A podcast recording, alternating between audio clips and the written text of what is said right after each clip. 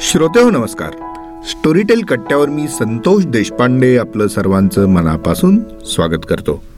मित्रांनो आज आपण स्टोरीटेलवर या आठवड्यात तुमच्यासाठी काय काय येतं आहे याचा वेध घेणार आहोत आणि त्यानंतर तुमच्यापुढे एक आगळा संवाद पुन्हा एकदा आम्ही सादर करणार आहोत.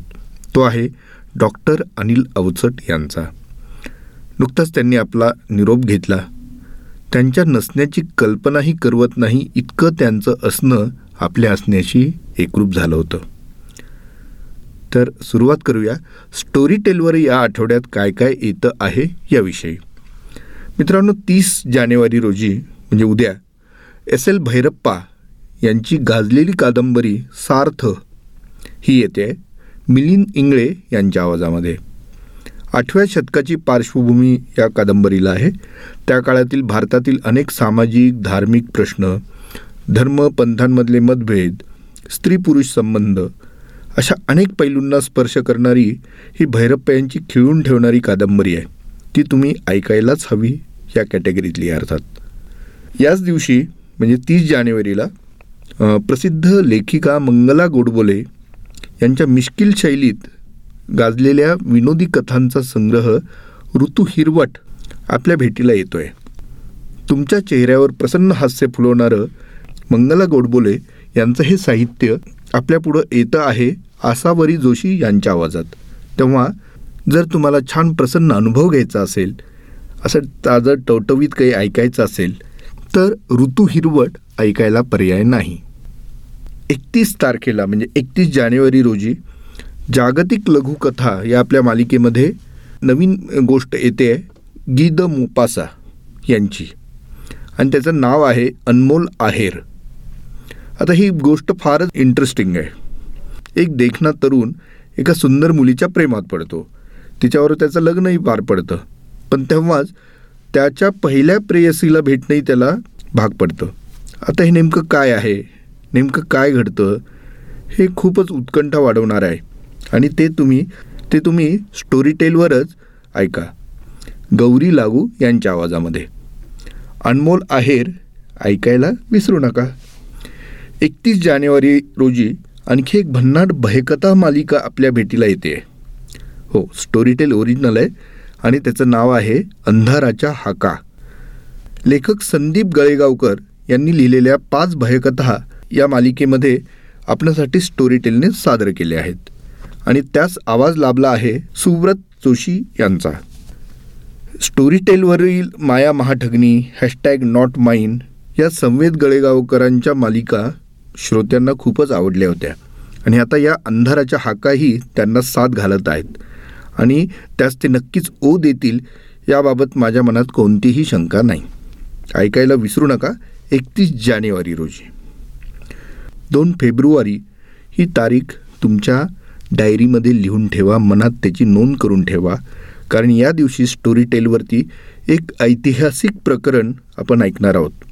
हो ते आहे संभाजी महाराज आणि दिलेर खान प्रकरण एक फसलेला कट असं त्याचं नाव आहे.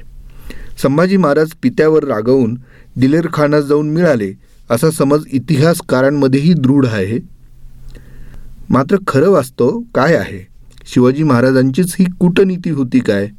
अशा अनेक शक्यतांची उलगड प्रसिद्ध लेखक व इतिहासाचे अभ्यासक संजय सोनोनी यांनी यामध्ये केली आहे.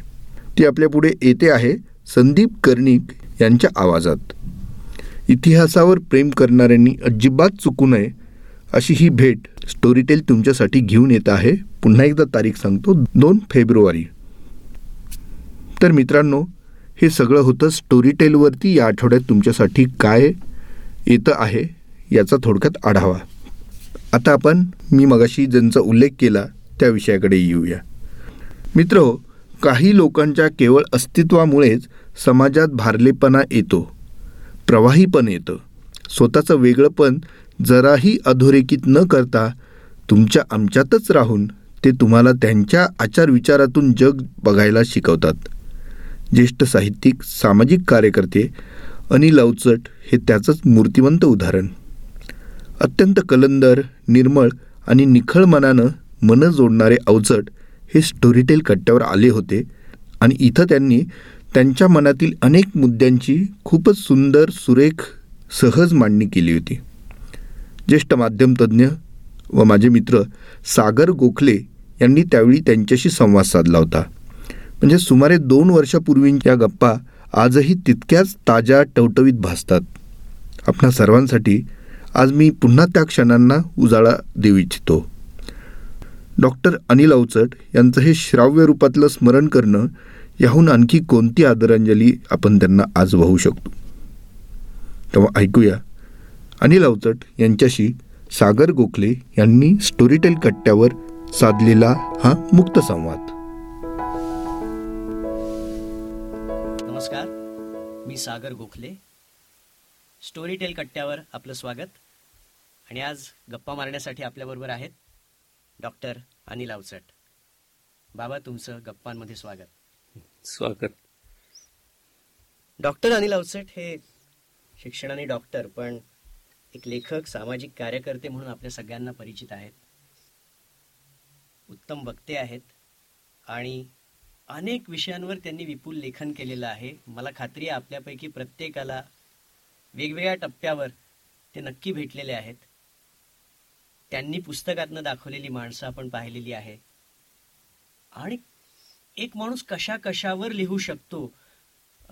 याचं एक उत्तम उदाहरण म्हणजे अनिल अवसट म्हणजे मला गंमत वाटते की बुरशी हा विषय तसा साहित्यात कुणी आणेल असं वाटत नाही. बुरसटलेला. बुरसटलेला.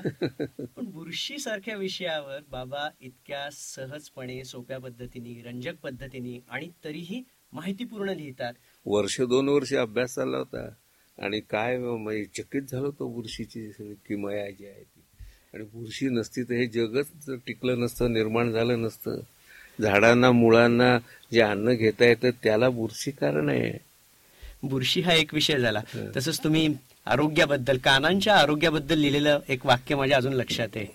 ईएन टी स्पेशालिस्ट म्हणाले की त्यांचा निम्मा धंदा हा केवळ आपण जे कानामध्ये बर्ड्स घालतो त्याच्यामुळे होतो. आणि या सगळ्या गोष्टी वाचताना आणि वाचून दाखवताना ही खूप धमाल येते आणि त्यामुळे तुम्ही प्रत्यक्ष समोर आहात. खूप छान वाटतंय. आजकाल असं दिसतं की आपल्यापैकी प्रत्येक जण किंवा आमच्यापैकी प्रत्येक जण वाचत असतो. पण नक्की काय आणि कसं वाचतो हा प्रश्न पडतो. कारण आपल्याला व्हॉट्सअपवरनं मेसेजेस येत असतात फेसबुकवरनं मेसेजेस येत असतात. पण मुळात एक बैठक मारून किंवा वेळ बाजूला घेऊन ठेवून वाचायला पाहिजे. अशी जाणीव आणखी वाढवण्यासाठी काय करायला पाहिजे? नाही, नाही आपण वाढवणारे कोण मला असं काही मला फार मी पॉवरलेस असल्यासारखं वाटतं पण माझा माझ्यावर मात्र कंट्रोल आहे. मी माझं जीवन मी ठरवू शकतो. आणि म्हणून मी माझ्या जीवनामध्ये वाचनाला खूप मोठं स्थान आहे. आणि का मी वाचतो एवढं? एवढे सगळे माध्यम सगळे गजबज चालू आहे असं सुद्धा. तो एक वेगळा आनंद देत होता मी आता फिल्म माध्यम आहे किंवा कुठल्या असं टी व्हीवरचं कुठलं असेल ते पुढे सरकत असतं. सारखं तू तुम्हाला घेऊन पुढे जात असतं. तसं वाचन नाही करत. तुम्ही वाचलं ते थोडा वेळ ठेवून देता. आपल्या अनुभवाशी ताडून पाहता ते. मग मग परत कधीतरी तुम्ही ते उघडता परत घेता परत नव्याने वाचता. हा प्रोसेस आहे हा त्या फिल्ममध्ये नाही. नंतर ह्याच्यामध्ये सगळं ते देऊन टाकतात तुम्हाला. फिल्म किंवा टेलिव्हिजन किंवा हे सगळे. ते दृश्य. आता समजा एखादं घर आहे. कादंबरी समजा घर आहे. तर माझं घर मी उभं करतो. माझ्या मनासमोर. तो कोण नायक असेल किंवा ती बायको असेल घरातली म्हातारी बाई असेल तो कुत्रा असेल सगळं मी माझ्या कल्पनाशक्तीने माझ्यासमोर ते उभं करतो. म्हणजे एक प्रकारे लेखकाबरोबर मीही माझी निर्मिती करत असतो. तेवढाच क्रिएटिव्ह आहे हा, म्हणून ते ते जेवढं त्याची आहे त्यांनी त्यांनी मला एक साधन पुरवलंय पण त्याचा उपयोग करून मी माझी कादंबरी बघितली आहे. हा माझा मी राजा आहे ते ठरवायला कुठे थांबायला कुठे परत सुरू करायला किंवा हातातलं सोडून द्यायला हे सुद्धा मी हे आहे. तर त्यामुळे तसं या इतर माध्यमात ते स्वातंत्र्य नाहीये. हं, ते देऊन टाकतात तुम्हाला दृश्य. ते हिरो पुरवतात कोणते? अमकान तमका सगळे जे आता जे चालू आहे ते पण या वाचनासाठी काही विशिष्ट शिस्त अशी अंगीकारायला हवी का? जे जे मिळेल ते ते वाचत जावं? शिस्त म्हणलं की माझी गडबड होते हो. कधी शिस्तीने राहिलोय का मी कधी जन्मात? नाहीच आहे. हा. पण म्हणजे जे मनात येईल ते आपलं करावं आणि ते मनापासून करावं असं माझी वृत्ती आहे. त्यामुळे मी लिहायला लागलो. तेव्हा मी वाचन माझं काहीच नव्हतं फारसं. कारण खेड्यामध्ये मी जन्मलेलो तिथे काही पुस्तकं नाहीत. चांदोबा यायचं तेवढा वाचायचो. तुमच्या वाचनाची सुरुवात चांदोबापासून झाली किंवा. लहानपणी कुठली पुस्तकं चांदोबा. किंवा लेखक आठवतात? चांदोबाटात नंतर बमू पुरंदर गड अशी असे प्रतापगड आमकागड ती वाचली होती. बाबुराव अर्नाळकरांचा झुंजार काळा पहाड धनंजय छोटू हे असं रहस्य कथा होते त्या वाचल्या होत्या मुंबईला आम्ही जायचो सुट्टीमध्ये. माझे काका तिकडे होते. माझे मा चुलत भावंड तिकडे. तर त्यामुळे तिथे जरा शेजारी बिजारी ते जे होते त्यांचं ते बा बाबुराव अर्नाळकरांचं प्रकाशनच होतं ते सगळी पुस्तकं. त्यामुळे तिथे वाचायला मिळालं. रहस्य कथा. हा रहस्य कथा. पण असं वाचन नाही फार झालं. खेड्यात लायब्ररी नव्हती किंवा होती ती अगदी पाच पन्नास पुस्तकांची होती. पण मग नंतरच्या काळात जेव्हा पुस्तकांशी संबंध आला. नंतर मी कॉलेजमध्ये गेलो मेडिकलला गेलो प्रवेश मिळवायचा त्या सगळ्याच्यात वाचायचं राहूनच गेलं. आणि मेडिकल झालो तरीही नाही वाचन फारसं. आणि मग मी याला कुठे बिहारला आम्ही गेलो. आमचा ग्रुप स्थापन झाला. आणि त्या गु- बिहारनं आल्यानंतर मी त्याच्यावर लिहिलं पुस्तक पूर्णिया म्हणून माझं पहिलं पुस्तक आहे. नंतर अलीकडे मी त्याच्यावर दुष्काळावरही लिहिलं तर तीच मला माझं लेखन सापडलं किंवा माझ्यामध्ये हे आहे बरं का हे सापडलं. आणि मग मी लिहित सुटलो. नंतरच्या स्टेजवर मग मला लेखक भेटायला लागले त्यांच्याशी मैत्री झाली मग त्यांचं मी साहित्य वाचायला लागलो. त्यांनी म्हणजे हे नंतर पण क- आता हे चिंत्रम खानोलकर श्रीदा पानवलकर हे सगळे म्हणजे असे आम्ही रात्र अपरात्री फिरायचो असे आहेत. पुण्याला ते आले की आम्ही फिरायचो. मुंबईला मौजच्या च्या ऑफिसमध्ये भेटायचे. तर मग मला असं वाटायला लागलं की आपण वाचावं बरं का. आणि मग हे म- सगळ्या इंग्लिश पुस्तकांचे रेफरन्स निघायचे मास्टर्स मास्टर पीसेस तर ते म्हटलं चला एकदा हे संपूयात मास्टर पीसेस काय आहेत ते. म्हणून मग मी टॉलस्टायपासून सुरुवात केली. मग त्याचं सगळीकडे विचारच सुटलो. विद्यापीठात लायब्ररीत जायचो मी तिथे भेटायचे. कुठलं पुस्तक वाचावं त्यांचं? सगळ्यात चांगलं कुठलं आहे? तर मग अॅना कळलं मला त्यांचं मग ते वाचलं. ते मी सहा महिने वाचत होतो किंवा कमी जास्त असेल. पण मला इतकं आवडलं की विचारलं. नका मग दोस्तोस्कीचं क्राईम अँड पनिशमेंट वाचलं. मग डी एच लॉरेन्स ते सगळं ते ट्रायलॉजी आहे त्याची ती वाचली. वुमन इन लव्ह आणि वगैरे. आता त्याची नावं जरा आठवत नाही जेम्स जॉईस हा कळायला अवघड होता पण तोही त्या काळात त्याचं एक बारीक पुस्तक होतं. Portrait of of an artist as a young man म्हणून. ते वाचलं. आणि मला गोडी लागली त्याची. मग नंतरच्या काळामध्ये मला चंद्रकांत बांदिवडेकर नावाचे प्रोफेसर हिंदीचे ते भेटले. मग त्यांच्याकडे मी जायचो. विद्यापीठात ते एकटेच राहायचे. त्या त्यांचं मुंबईला फॅमिली होती. मग त्याच्यामुळे हिंदी साहित्य वाचायला सुरुवात केली. प्रेमचंद वाचले. प्रेमचंदाने मला भारतीय माणूस शिकवला. भारतीय माणूस कसा असतो ते दाखवलं. अजूनही मी प्रेमचंद वाचतो आणि अजूनही अविट आहे तो आणि मनाला चटके देतात. आता त्यांची ती एक ह्याची कथा होती. काय बरं एका चंबाराची. काय त्याचं नाव? बरं. तर ती त्या दो- दोन तीन पानाच्या कथेने एवढं मला अस्वस्थ केलं की मी चार पाच दिवस सद्गती नावाची कथा आहे. प्रेमचंदांनी या सत्यजित रायने त्यांच्यावर फिल्म काढलेली त्या कथेवर. असे ते. त्यामुळे ही माणसं नवं जग दाखवतात. नव्या आपल्या वे- संवेदना ज्या बोथड झालेल्या असतात त्या झाडून देतात शार्प करतात. तुम्हाला पाहायला शिकवतात तुम्हाला अस्वस्थ करतात. स्वस्त बसू देत नाही की तुम्हाला सुखोपभोग वगैरे नॉट अलाउड हा कारण तुमच्यात ते शिरले आहेत आता. हा आणि ते दादा आहेत सगळे. म्हणजे ते त्यांनी जे दाखवलेलं जग त्यांचं मन त्यांचं अरे बापरे काय आहे सगळ्या सगळं? लेखकांनी एक हा. माणूस म्हणून तर समृद्ध केलंच पण शिवाय एक समाजाकडे बघण्याची दृष्टी दिली भान दिलं असं. आणि प्रेमचंदांच्या साहित्यामध्ये अगदी अगदी खालच्या चांभारापासून वरच्या जमीनदारापर्यंत सर्व थरातली माणसं मराठीत सुद्धा असं नाहीये इतकं त्यांचं साहित्य समृद्ध आहे मग फणीश्वरात रेणू ते त्यांच्यानंतरचे आलेले हिंदीतले तिसरी कसमची गोष्ट त्यांची ते बापरे फार साफाट पुस्तक. तुम्ही जी माणसं आमच्यापर्यंत पोहोचवलेली आहेत पुण्यातल्या पेठा असतील किंवा या वेगवेगळ्या पेठांमध्ये काम करणारी अठरा पगड जातीची माणसं किंवा वेगवेगळ्या व्यवसायामधली माणसं त्यांची सुख दुःख ही सगळी आमच्यापर्यंत पोहोचवण्यामध्ये एक वाचक म्हणून तुमचा जो आधी झालेला प्रवास होता विशेषतः तुम्ही प्रेमचंद आणि यांचा उल्लेख केलात म्हणून विचारतोय याचा कितपत नाही नाही. हे वाचन माझं नंतर झालंय. आधी मी लिहायला लागलोय. कारण तुम्ही होता. कोणाच्याही त्यामुळे माझ्या माझ्यावर कोणाचाही इम्प्रेशन नाहीये. ठसा नाहीये कोणावर. हा याच्यासारखा लिहितो त्याच्यासारखं लिहितो असं म्हणतात ना अलीकडे. तसं नाहीये. मी माझं लिहिलं. तुम्ही जे पाहिलं. ते लिहिलं. मला हे सांगावं असं वाटलं आणि म्हणून मी लिहित गेलो. हा. मला असं संपादकांनी कधी सांगितलं नाही की याच्यावर लेख लिहा किंवा मला कुठलं एक लेखक व्हायचंच नव्हतं मला. मला साहित्यिक वगैरे असं कोणी हाका मारले की मी दुसरीकडे बघायला लागायचो दुसऱ्या कोणासाठी असेल म्हणून. पण मला लिहायचं वगैरे मला फक्त जे मी बघतोय त्यांनी जे अस्वस्थ होतोय ते मला दुसऱ्याला सांगितल्याशिवाय चैन पडत नाही. आता घरात बाहेर एखादा काहीतरी अपघात किंवा काही पाहून पोरगा आला की आईला कसं सांगतं आई ग आई ग अगं ते अगं इतकं रक्त ग. असं म्हणजे असंबद्ध असतं. पण तेच खरं एक्सप्रेशन असतं. त्यामुळे माझं लिखाण सफाईदार नसेल त्या आधीच्या लेखकांसारखं. समृद्ध म्हणजे अलंकारिक नसेल.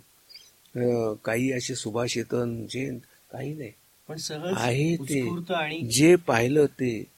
हा काही नाही बाकी. माझ्यापाशी दुसरं काहीच नाहीये.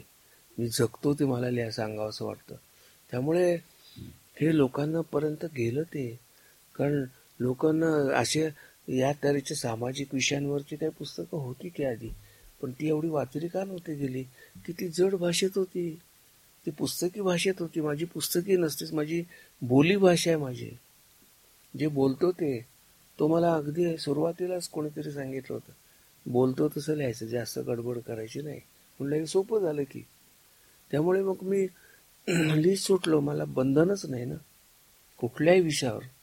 मग तुम्ही मगाशी जसं तू म्हणालास मग कुठला तो बुरशी. काय नाम? काही मला कशाचंही बंधन नाहीये. छंदांबद्दल लिहिलं तुम्ही. हा छंदांबद्दल लिहिलं काय सगळं. माझ्या आयुष्याविषयी लिहिलं माझ्या पत्नीविषयी लिहिलं आईविषयी लिहिलं मला भेटलेल्या काही विशेष माणसांविषयी लिहिलं. त्यामुळे ही सगळी माणसं लोकांपर्यंत पोचली किंवा माझं लिखाण हो, वाचून मी आता स्वतःविषयीमध्ये माझं हे आहे सगळं मुलींना मी ला कॉर्पोरेशन शाळेत घातलं होतं मराठी माध्यमात वगैरे. तो सगळ्यांना आम्हाला खूप तो चांगला अनुभव आला त्या सगळ्याचा. त्याच्यावर मी लिहिलं कितीतरी लोकांनी मला सांगितलं की आमचा माध्यमाचा प्रश्न सुटला तुमचा लेख वाचला आणि काहींनी मला कळवलं की मुलांशी कसं वागायचं हे तुम्ही आम्हाला शिकवलंय. मी काही शिकवायला गेलो नव्हतो पण पुस्तकांनी ते शिकवलंय. हां त्यामुळे हे जे असं जे मी कॅन्सरवर म्हणजे सुनंदावर लेखलेला सुनंदाला आठवताना तिचं कॅन्सरचं दुखणं वगैरे त्याच्यात त्याच्यातनं तिने उभं केलेलं मुक्तांगण वगैरे. तर त्यानंतर आम्ही ब्रेस्ट कॅन्सर सपोर्ट ग्रुप सुरू करायचं ठरवलं. ती आणि मग तिला त्याला आले होते बायका अशा. एक बाई म्हणाली ते डोक्याला रुमाल होता म्हणजे तिची ती थेरपी चालू असणार. म्हणले की तुमचा लेख वाचला आणि हिंमत आली. मिस्टरनं वाचून दाखवला सांगितलं असं जगायचं आपण. आणखीन काय पाहिजे? लेखकाच्या जीवनात आणखीन काय भाग्य असायला पाहिजे? आणखीन कुठलं बक्षीस मिळालं पाहिजे त्याला. अमकं का तमकं? हो एका जीवनाचा दुसऱ्या जीवनाला उपयोग होणं यासारखं दुसरं काय आणखीन मौलिक आहे? त्यामुळे हे मला त्या मी लेखक आणि त्यांच्या त्या समीक्षक आणि ते सगळं त्यांचं बक्षिसन ते साहित्य संमेलनन कशातही मला जरासुद्धा इंटरेस्ट नाही. आता लोकांशी मला बोलायची संधी मिळते म्हणून मी सभा संमेलनाला जातो की जिथे जेन्युइन काहीतरी आहे. दिखाऊ नाही काही. हां.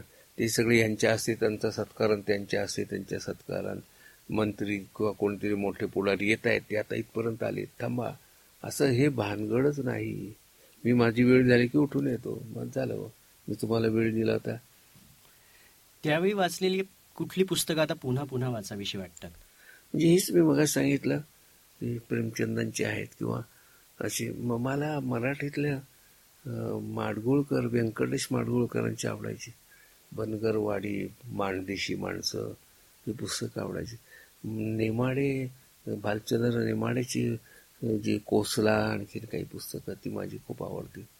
तो माझा नंतरचा मित्रही झाला. हां पण पुढे मग हिंदू बिंदू नाही वाचलं मी. पण ते माझ्याकडे आणून ठेवलं मी कोण कोण नेत असतं. तर त्यामुळे असे काही की मला आवडणारे कविता मला खूप आवडतात. मर्ढेकरांच्या कविता खूप वाचल्या. आणि बघायचा दृष्टिकोन बदलतो. फलाट दादा फलाट दादा बोला वो तुम्ही बोला बोला. असं त्या फलाट दादाची कविता काय लिहिली किंवा शहरी जीवन सगळं कसं झालंय?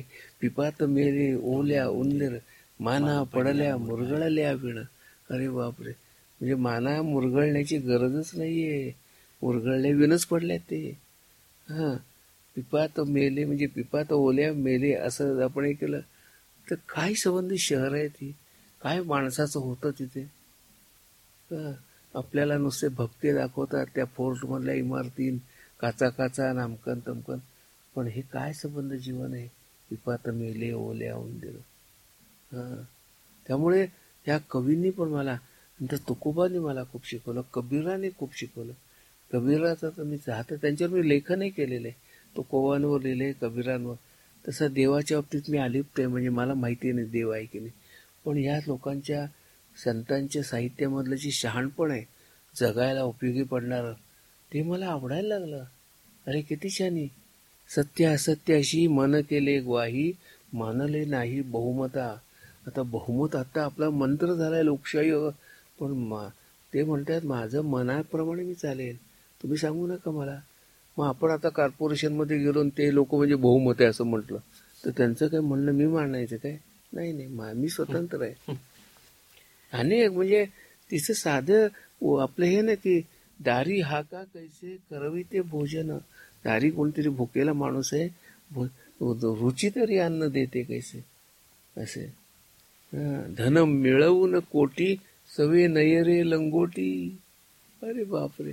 फार त्यांचे तुकोबा मला फार भावून भा- भावले या सगळ्या लोकांनी साहित्यिकांनी संतांनी आयुष्य समृद्ध केलं हे खरं आहे. पण आपण जर आत्ता बघायला लागलो तर एकंदर वाचनाचं प्रमाण कसं आहे आणि विशेषतः लहान मुलांच्या हातात हे पहिलं जे वाचन म्हणतो आपण तर पहिला त्यांच्या हातात मोबाईल पडतो अगदी काही महिन्याच्या असताना.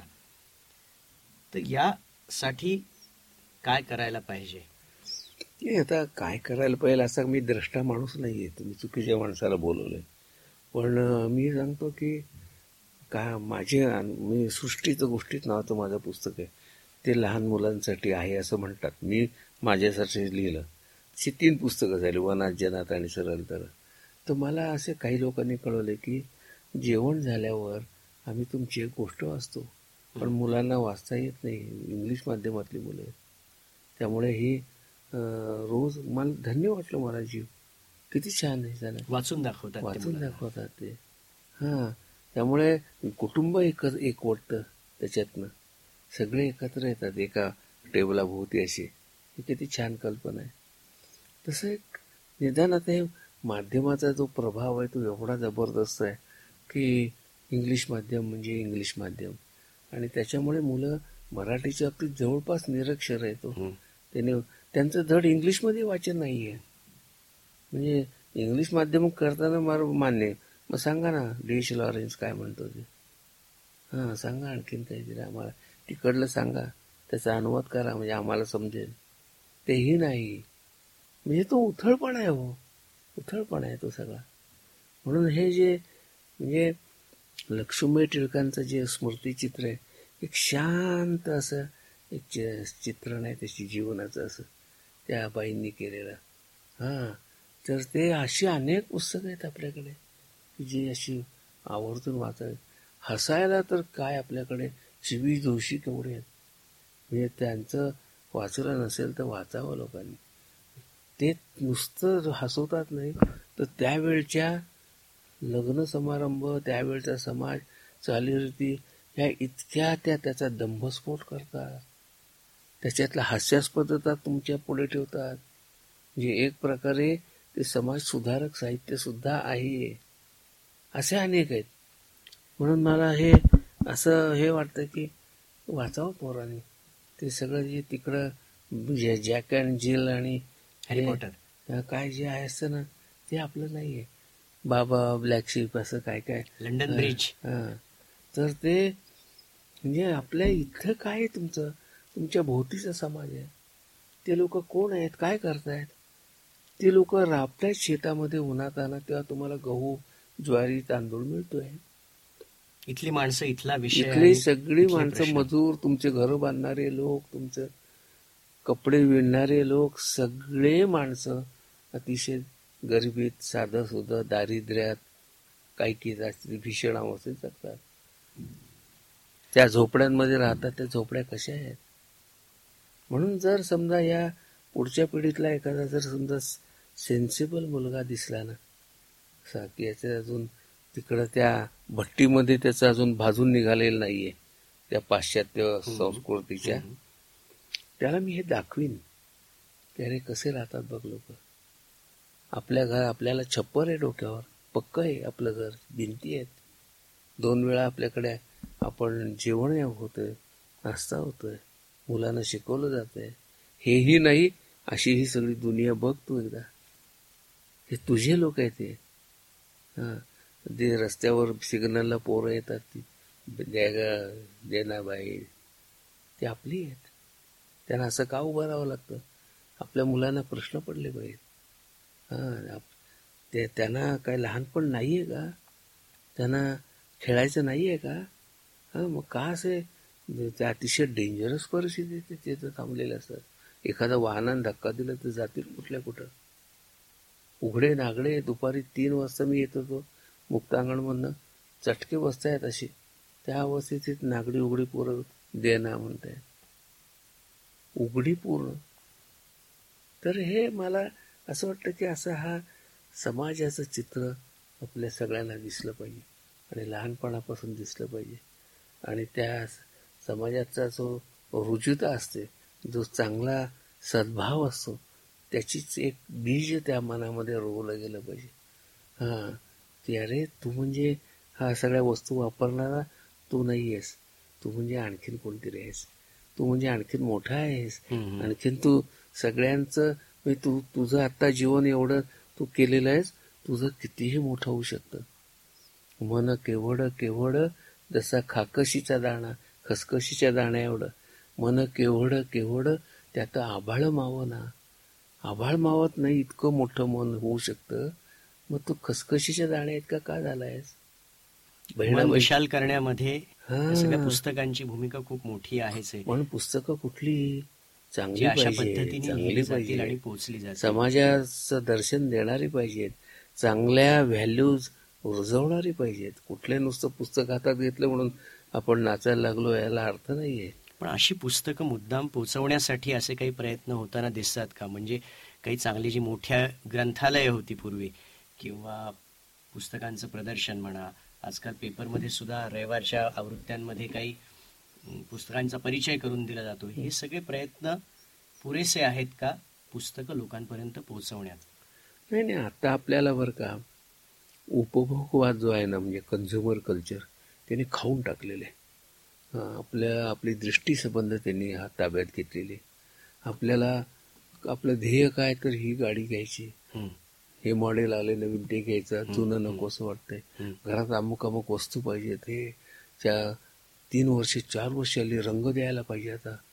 हा असं सगळं कपडे काय हे काय? हे सगळं जे आहे ना त्यांनी निसर्गाची वाट लागलेली आहे. कारण निसर्ग उरबाडला जातो याच्यामुळे.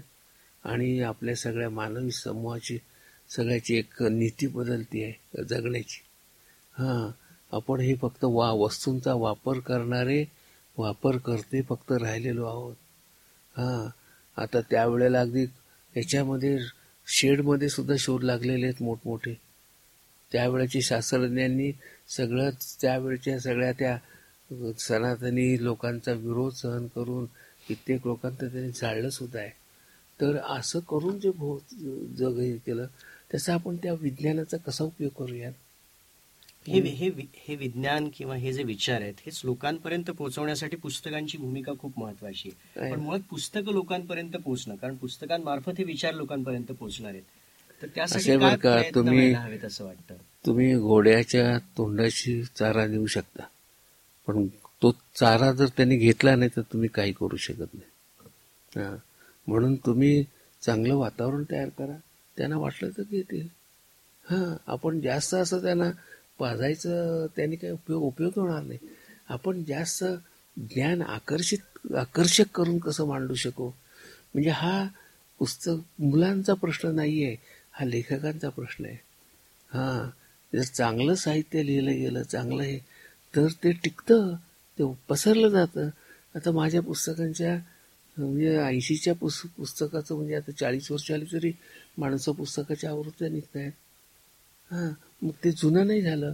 त्याच्यातले सगळी टेक्नॉलॉजी बदलली असेल. माझं अमेरिका पुस्तक हे असंच नव्वद साली लिहिलं ते अजून चालू आहे. तर म्हणून असं एक असं ते जर चांगलं असेल ना तर ते. टिकतं आणि पसरतं. मग ते चांगलं कसं लिहिता येईल? हां ते जास्त हा क्रुशियल प्रश्न हा इकडे आहे असा.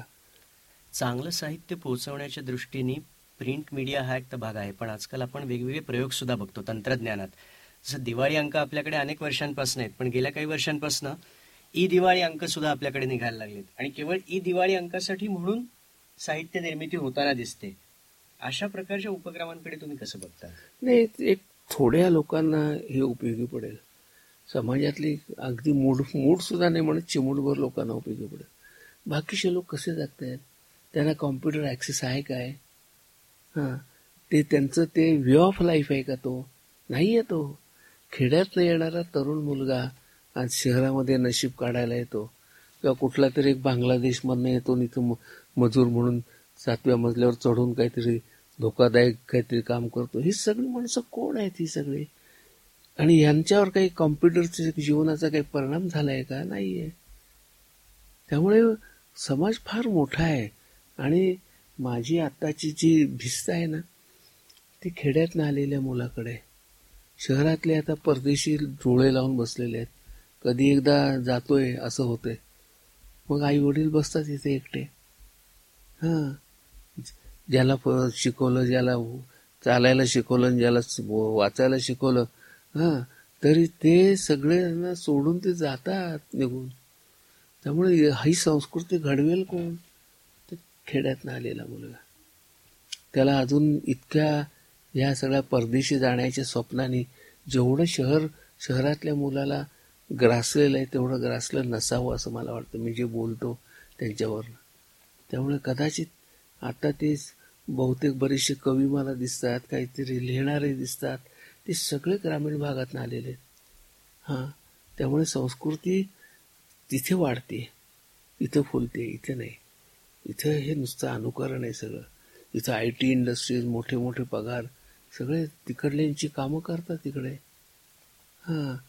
तर त्यामुळे ती तिकडे करू शकत नाहीत किंवा ते करायला तिकडे जास्त खर्च येतो इथे स्वस्तात होत आहे पण कॉम्प्युटरचा उपयोग करून इथले प्रश्न सोडवलेत का? हां इथले प्रश्न सोडवा ना तुम्ही कॉम्प्युटरचा उपयोग करून. कॉम्प्युटरबद्दल तुम्ही म्हणताय ते अगदी बरोबर आहे. पण आजकाल मोबाईल हे एक असं डिव्हाइस झालेलं आहे. की जवळजवळ प्रत्येकाच्या हातात ते आता आलेलं आहे. आणि इंटरनेट हे सुद्धा खूप लोकांना आता सहज शक्य हो, म्हणजे आहे. खूप हा शब्द असा आहे की तो रिलेटिव्ह आहे. हां त्यामुळे किती लोक म्हणजे आधी साक्षर किती लोक आहेत हे बघा ना. त्यामुळे मला पाह मला दिसणारं जग हे ते आहे जास्त. की जे घाणाने ठोकतायत हे करतायत ते करतायत सगळं असे. किंवा कुदळीने जमीन खणतायत. कुठं कुठं कुठं डोंगरात जाऊन त्या ज्या सगळ्या विजेच्यासाठीचे टॉवर्स हे करतात? काहीही जवळपास नाही.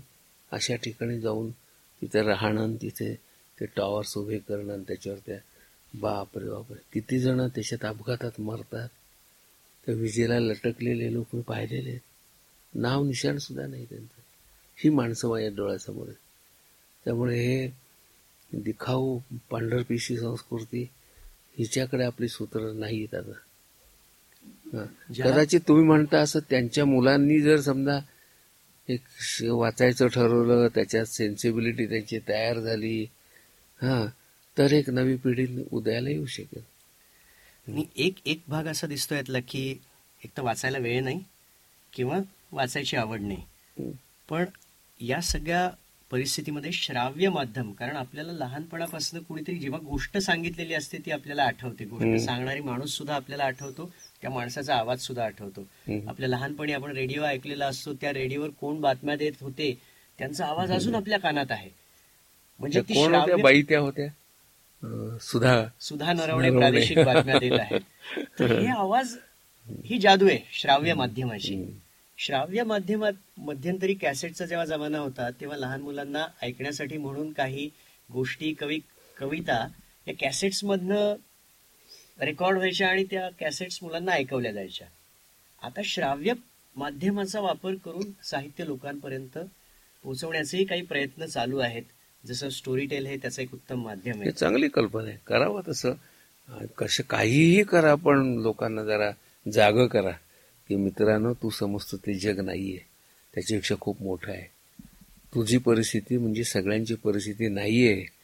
असं जरा त्यांना हलवून त्या झोपेत मध्ये मा- माणसाला जरा जे जे कराल ते ते आवश्यक आहे. त्यामुळे मला हे तुमचं अगदी चांगलं हे वाटतं की तुम्ही करताय काहीतरी. कदाचित शंभर लोकांनी वाचलं एकाला जा जागृत झाला एखादा ज्याला तरी मी म्हणेन की बा चांगलं काम झालं आज. हां. म्हणून असं आता आमच्याकडे मुक्तांगणमध्ये सगळे मुलं येतात आणि ते दारूच्या अधीन झालेले हे ते. पण त्यांची दारू सुटू शकते घरच्यांना खरं वाटत नाही. हां मग हे होऊ शकतं तर ते काय होऊ शकणार नाही. हां होऊ शकेल. आपण बघूया तरी. नवं माध्यम आहे. चांगले विचार जर या माध्यमाद्वारे पोचत असतील तर करायला नक्की हरकत नक्कीच हरकत बाबा तुम्ही चर्चेत सहभागी झालात. दिलखुलास गप्पा मारल्यात. तुमच्या वाचनाबद्दल सांगितलं आणि वाचनाने आणि अनुभवाने समाजाकडे बघण्याची जी दृष्टी दिली त्याबद्दलही आम्हाला सांगितलं. खूप खूप धन्यवाद. धन्यवाद.